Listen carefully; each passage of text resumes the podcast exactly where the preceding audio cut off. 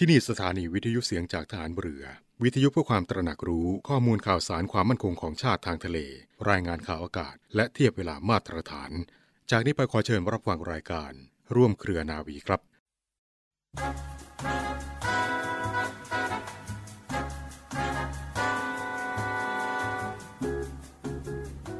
ความซื่อสัตย์สุจริตเป็นพื้นฐานของความดีทุกอย่าง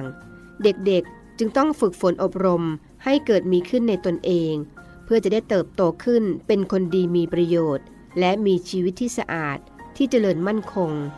พระบรมราโชวาทของพระบาทสมเด็จพระบรมชนกาธิเบศรมหาภูมิพลอดุลยเดชมหาราช บรมนาถบพิตร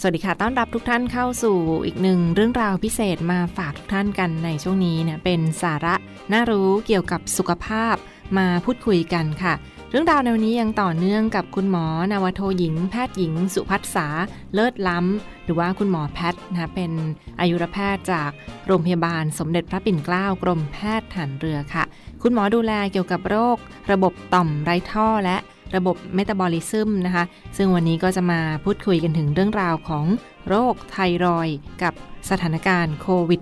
-19 ค่ะ ผู้ป่วยโรคไทรอยภาวะไทรอยเป็นพิษ หรือว่าความผิดปกติของระบบต่อมไรท่อกับสถานการณ์โควิด -19 แบบนี้นะคะ เรื่องราวที่น่าสนใจนั้น คุณหมอมาพูดคุยกับเราแล้วค่ะ สวัสดีค่ะ สวัสดีค่ะ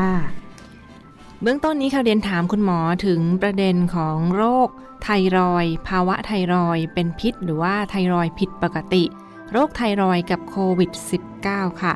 ถ้ามีผู้ป่วยที่เป็นโรคไทรอยอยู่แล้วนะคะ โรคไทรอยนั้นจะทำให้เสี่ยงต่อการติดโควิด -19 เพิ่มมากขึ้นหรือไม่อย่างไร หรือว่ามีระดับความรุนแรงในผู้ป่วยไทรอยกับโควิด -19 เป็นอย่างไรคะค่ะ สำหรับข้อมูลในปัจจุบันนะคะ ผู้ป่วยโรคไทรอยพบว่าไม่ได้เสี่ยงต่อการติดเชื้อโควิด -19 มากไปกว่าคนทั่วไปนะคะ และหากมี การติดเชื้อโควิด -19 ปัจจุบันก็ยังไม่มีหลักฐานว่าจะทำให้อาการของโรคโควิด -19 เนี่ยรุนแรงมากขึ้นนะคะ โดยเฉพาะในผู้ที่มีการรับประทานยาอย่างสม่ำเสมอ แล้วก็สามารถควบคุมระดับไทรอยฮอร์โมนให้อยู่ในเกณฑ์ปกติ แต่ในกรณีที่ผู้ป่วยที่รับประทานยาไม่ต่อเนื่องนะคะ แล้วก็ยังควบคุมโรคได้ไม่ค่อยดีอาจจะเพิ่มความเสี่ยงต่อการเกิดภาวะแทรกซ้อน จากการทำงานของโรคไทรอยผิดปกติขั้นรุนแรงได้ค่ะ ดังนั้นคำแนะนำก็คือ ขอให้ผู้ป่วยที่เป็นโรคไทรอยเนี่ยรับประทานยาอย่างสม่ำเสมอ เพื่อลดโอกาสในการเกิดภาวะแทรกซ้อนค่ะ นั่นก็คือเรื่องราวของสภาวะโควิด -19 กับผู้ป่วยโรคไทรอยนะคะ ก็คือความเสี่ยงติดเชื้อได้เท่ากันกับคนปกติทั่วไปนะคะสามารถ ติดโควิด -19 ได้เช่นเดียวกัน แต่ถ้าเป็นไทรอยหรือว่ามีโรคไทรอยเป็นโรคประจำตัว ภาวะผิดปกติอยู่แล้วก็ต้องดูแลตัวเองให้เป็นพิเศษ โดยเฉพาะในสถานการณ์ที่มีการเฝ้าระวังของการแพร่ระบาดของโรคโควิด -19 ด้วย แล้วเรียนถามในส่วนของผู้ป่วยไทรอยที่ติดโควิด -19 ค่ะคุณหมอคะ เขาจะมีอาการข้างเคียงเกี่ยวเนื่องกับอาการจากโควิด -19 กันหรือไม่อย่างไรนะคะ ซึ่งเห็นว่าถ้าเป็นโรคไทรอยอยู่แล้ว แล้วก็ทานยาต้านไทรอยด้วย จะมีอาการข้างเคียงร่วมด้วยค่ะ เช่น มีไข้ ไอเจ็บคอ ในส่วนของหลังจากอาการข้างเคียงของการทานยาต้านไทรอยนะคะเรียนถามคุณหมอเพิ่มเติมถึงคำแนะนำในครั้งนี้สำหรับผู้ป่วยโรคไทรอยค่ะค่ะ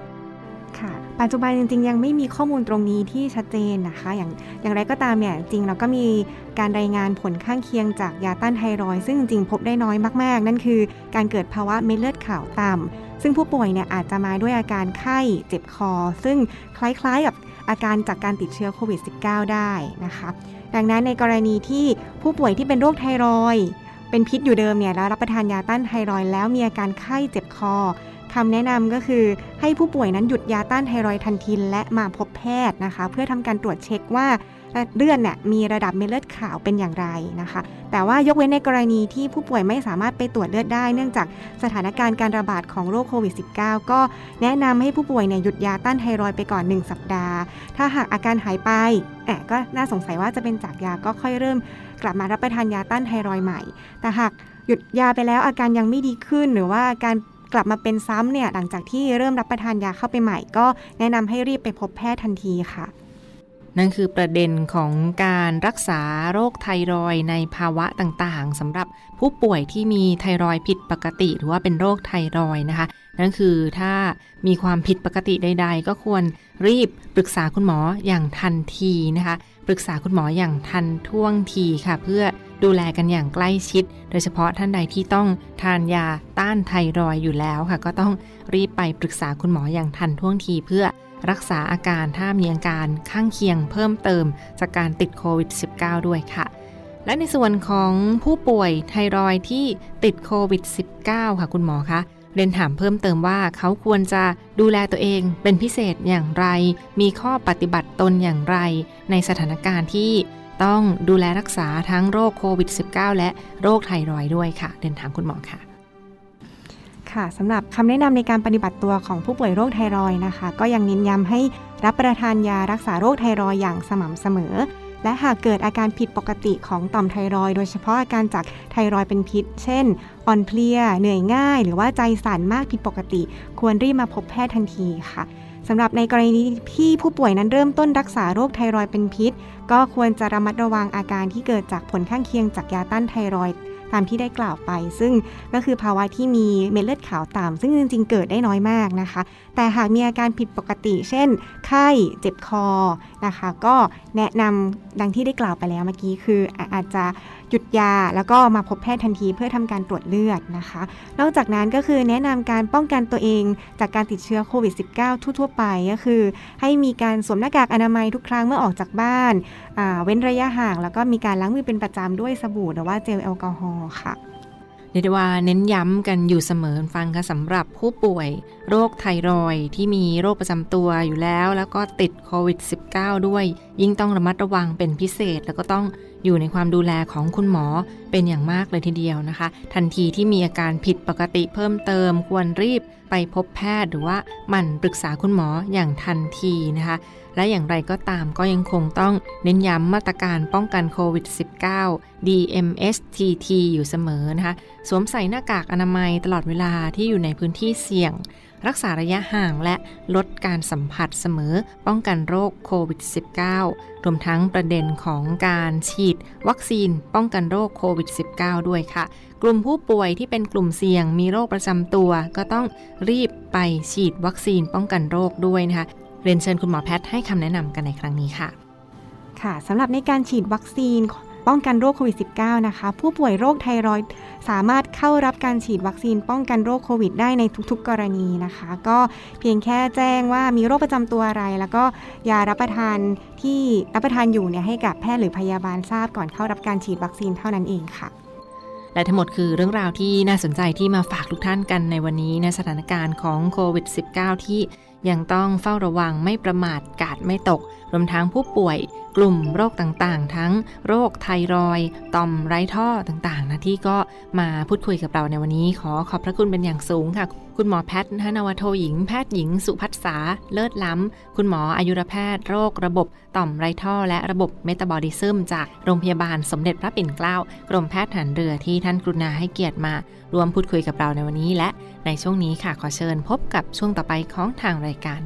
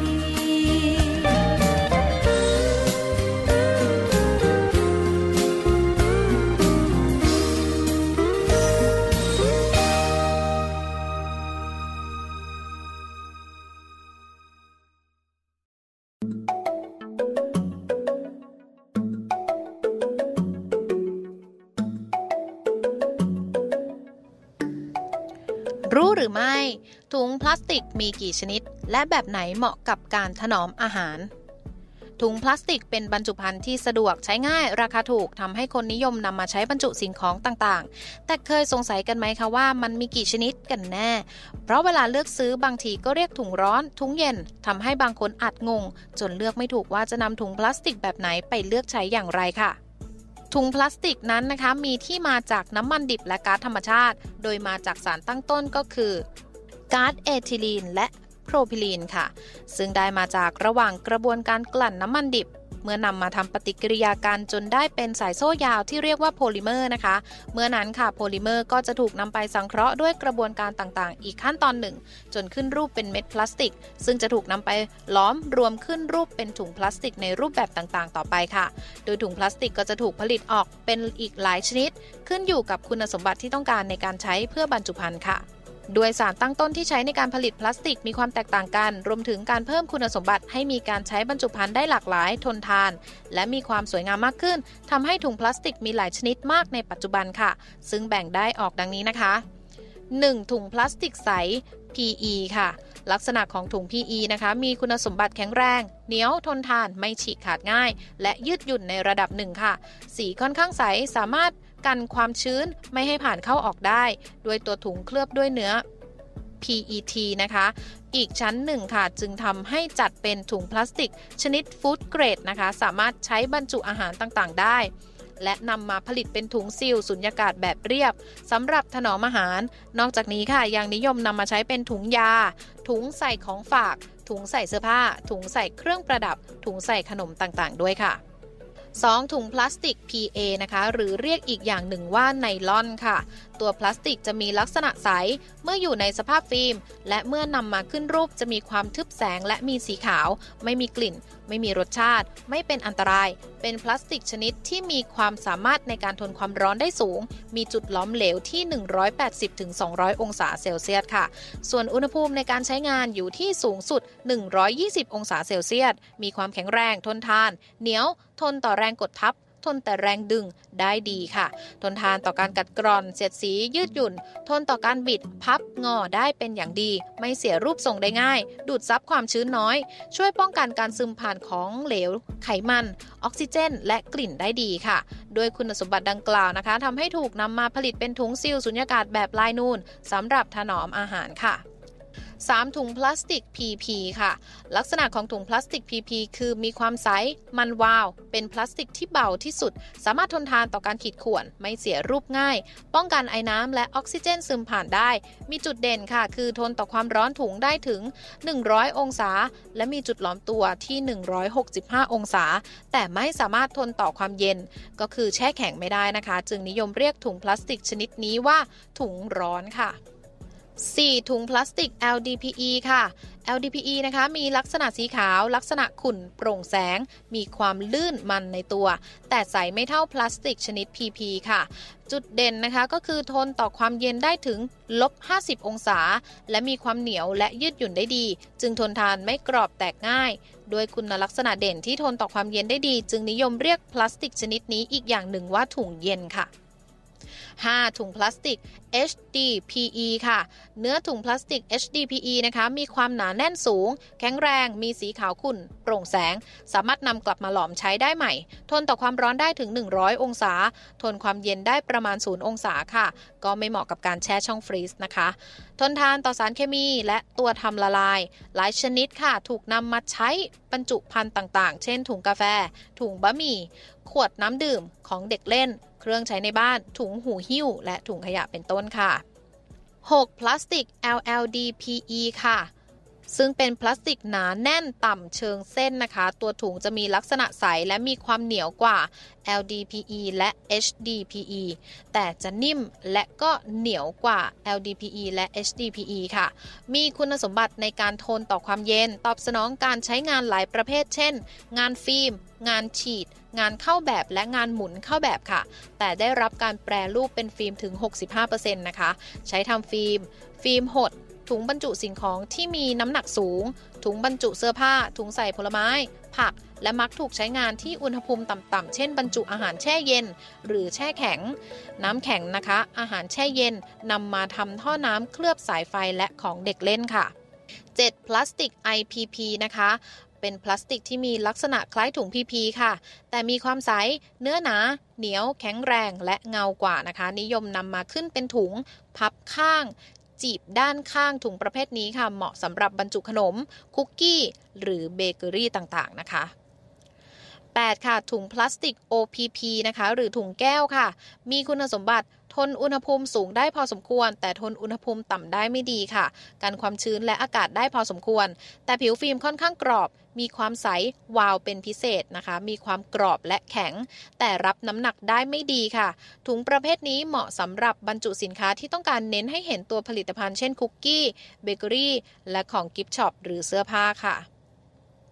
สำหรับการเลือกใช้ถุงพลาสติกนะคะ 1. ใส่อาหารที่มีความร้อนค่ะ ควรเลือกใช้ถุงพลาสติก PP เพราะสามารถทนต่อความร้อนได้ถึง 100 องศา และมีจุดหลอมตัวที่ 165 องศา จึงใส่อาหารที่มีความร้อนได้เป็นอย่างดี เช่น ถุงน้ำแกง ถุงแกงต่างๆนะคะ ในขณะที่ถุง HDPE ก็ใช้ได้ค่ะ แต่ต้องเป็นอาหารหรือเครื่องดื่มที่มีความร้อนไม่มากนัก เช่น ถุงบะหมี่ ถุงก๋วยเตี๋ยวแห้ง ถุงกับข้าวทั่วไปค่ะ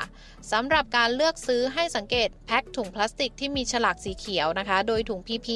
จะมีลักษณะขาวใส แต่ถ้าเป็นถุง HDPE จะมีลักษณะขาวขุ่นค่ะ 2. ค่ะใส่เครื่องดื่มหรือของหวานที่มีความเย็นนะคะ หากคุณนะคะเปิดร้านขายของชำแล้วขายถุงเครื่องดื่มแบบพกพา หรือใส่ของหวานที่มีความเย็นเช่นไอศครีม น้ำแข็งใส ซึ่งต้องมีคุณสมบัติทนและเก็บความเย็น เพื่อไม่ให้เครื่องดื่มหรือของหวานนั้นๆ ละลายง่าย ควรเลือกใช้ถุงพลาสติก LDPE และ LLDPE ค่ะ เพื่อให้เครื่องดื่มหรือของหวานเหล่านั้น แม้ผ่านความร้อนในอุณหภูมิปกติก็จะยังคงสภาพได้อยู่ โดยเวลาเลือกซื้อค่ะให้สังเกตแถุงพลาสติกที่มีฉลากสีฟ้าค่ะ 3. ใส่ขนมและเบเกอรี่นะคะ การบรรจุขนมและเบเกอรี่ในถุงพลาสติก เพื่อให้มีความสวยงาม น่ารับประทาน จะต้องเห็นวัตถุดิบได้อย่างชัดเจนค่ะ และควรมีความมันวาว เนื้อเหนียวแข็งแรงด้วยนะคะ เพื่อให้สินค้าดูมีราคา การใช้ถุงพลาสติก จึงควรเลือกใช้ถุงพลาสติกแบบ IPP หรือ OPP ค่ะ โดยฉลากถุง IPP จะเป็นสีฟ้า ส่วน OPP เวลาเลือกซื้อค่ะ สามารถสังเกตได้จากความหนา มีความใส วาว แข็งกรอบกว่าถุงชนิดอื่นค่ะ 4. ค่ะ การเก็บอาหารไว้ในช่องแช่แข็ง เพื่อให้อาหารและวัตถุดิบที่เหลือจากการรับประทาน และประกอบอาหารในแต่ละวันสามารถเก็บไว้ทานและใช้ได้ในวันถัดไปนะคะ หากต้องการเก็บโดยการบรรจุใส่ถุงพลาสติก ควรเลือกใช้ถุงพลาสติก LDPE และ LLDPE เป็นหลักค่ะ เนื่องจากมีคุณสมบัติทนต่อความเย็นได้ดี สามารถทนต่อความเย็นได้ในอุณหภูมิติดลบ เหมาะกับการเก็บรักษาไว้ในช่องฟรีซหรือช่องแช่แข็ง โดยเวลาเลือกซื้อค่ะให้สังเกตแพ็คถุงพลาสติกที่มีฉลากสีฟ้าค่ะ ต่อเนื่องกันในช่วงนี้กับข่าวสารจากกองทัพเรือในรายการร่วมเครือนาวีนะคะรับฟังผ่านทางสถานีวิทยุเสียงจากทหารเรือ สทร 15 สถานี 21 ความถี่ ทั่วประเทศไทยค่ะ และช่องทางของเว็บไซต์ที่ www.voiceofnavy.com รวมทั้งที่เสียงจากทหารเรือพอดแคสต์และเสียงจากทหารเรือ Spotify ค่ะ นี่เป็นอีกหนึ่งเรื่องราวข่าวสารในส่วนของกองทัพเรือที่ยังคงอัปเดตมาฝากคุณฟังกันเป็นประจำทุกวันผ่านทางสถานีวิทยุเสียงจากทหารเรือ วันนี้มีอีกหนึ่งข่าวสารประชาสัมพันธ์ในส่วนของข้าราชการกองทัพเรือค่ะ เป็นในส่วนของสมาคมภริยาทหารเรือกำหนดจัดกิจกรรมค่ายบุตรธิดานาวี ภาคฤดูร้อนประจำปี 2565 นะคะ ค่ายบุตรธิดานาวี ภาคฤดูร้อน ซึ่งอย่างไรก็ตามในปีนี้เนื่องด้วยสถานการณ์ของโรคโควิด -19 นะคะเฝ้าระวังป้องกันการแพร่ระบาด ตามมาตรการป้องกันโรคโควิด -19 ในช่วงนี้ ดังนั้นก็มีการปรับรูปแบบกิจกรรมเป็นรูปแบบออนไลน์ค่ะสำหรับท่านข้าราชการท่านใดที่สนใจจะส่งน้องๆ บุตรหลานเข้ามาร่วมกิจกรรมค่ายบุตรธิดานาวีในครั้งนี้นะคะเป็นในส่วนของรูปแบบออนไลน์ ซึ่งจะจัดบรรยากาศไลฟ์สดก็มีกิจกรรมให้มาแลกเปลี่ยนกันด้วยค่ะ ลงทะเบียนสมัครกันได้เช่นเดียวกัน